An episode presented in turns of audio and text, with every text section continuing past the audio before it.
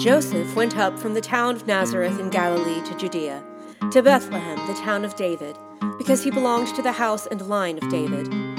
He went there to register with Mary, who was pledged to be married to him, and was expecting a child.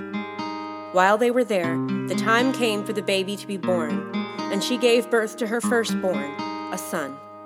She wrapped him in cloths and placed him in a manger, because there was no guest room available for them.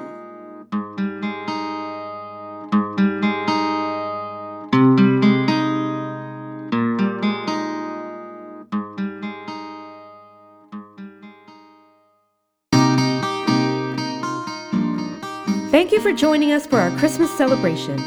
Grace and peace to you and your family as we celebrate the birth of our Savior. From everyone at Peachtree Christian Church, Merry Christmas.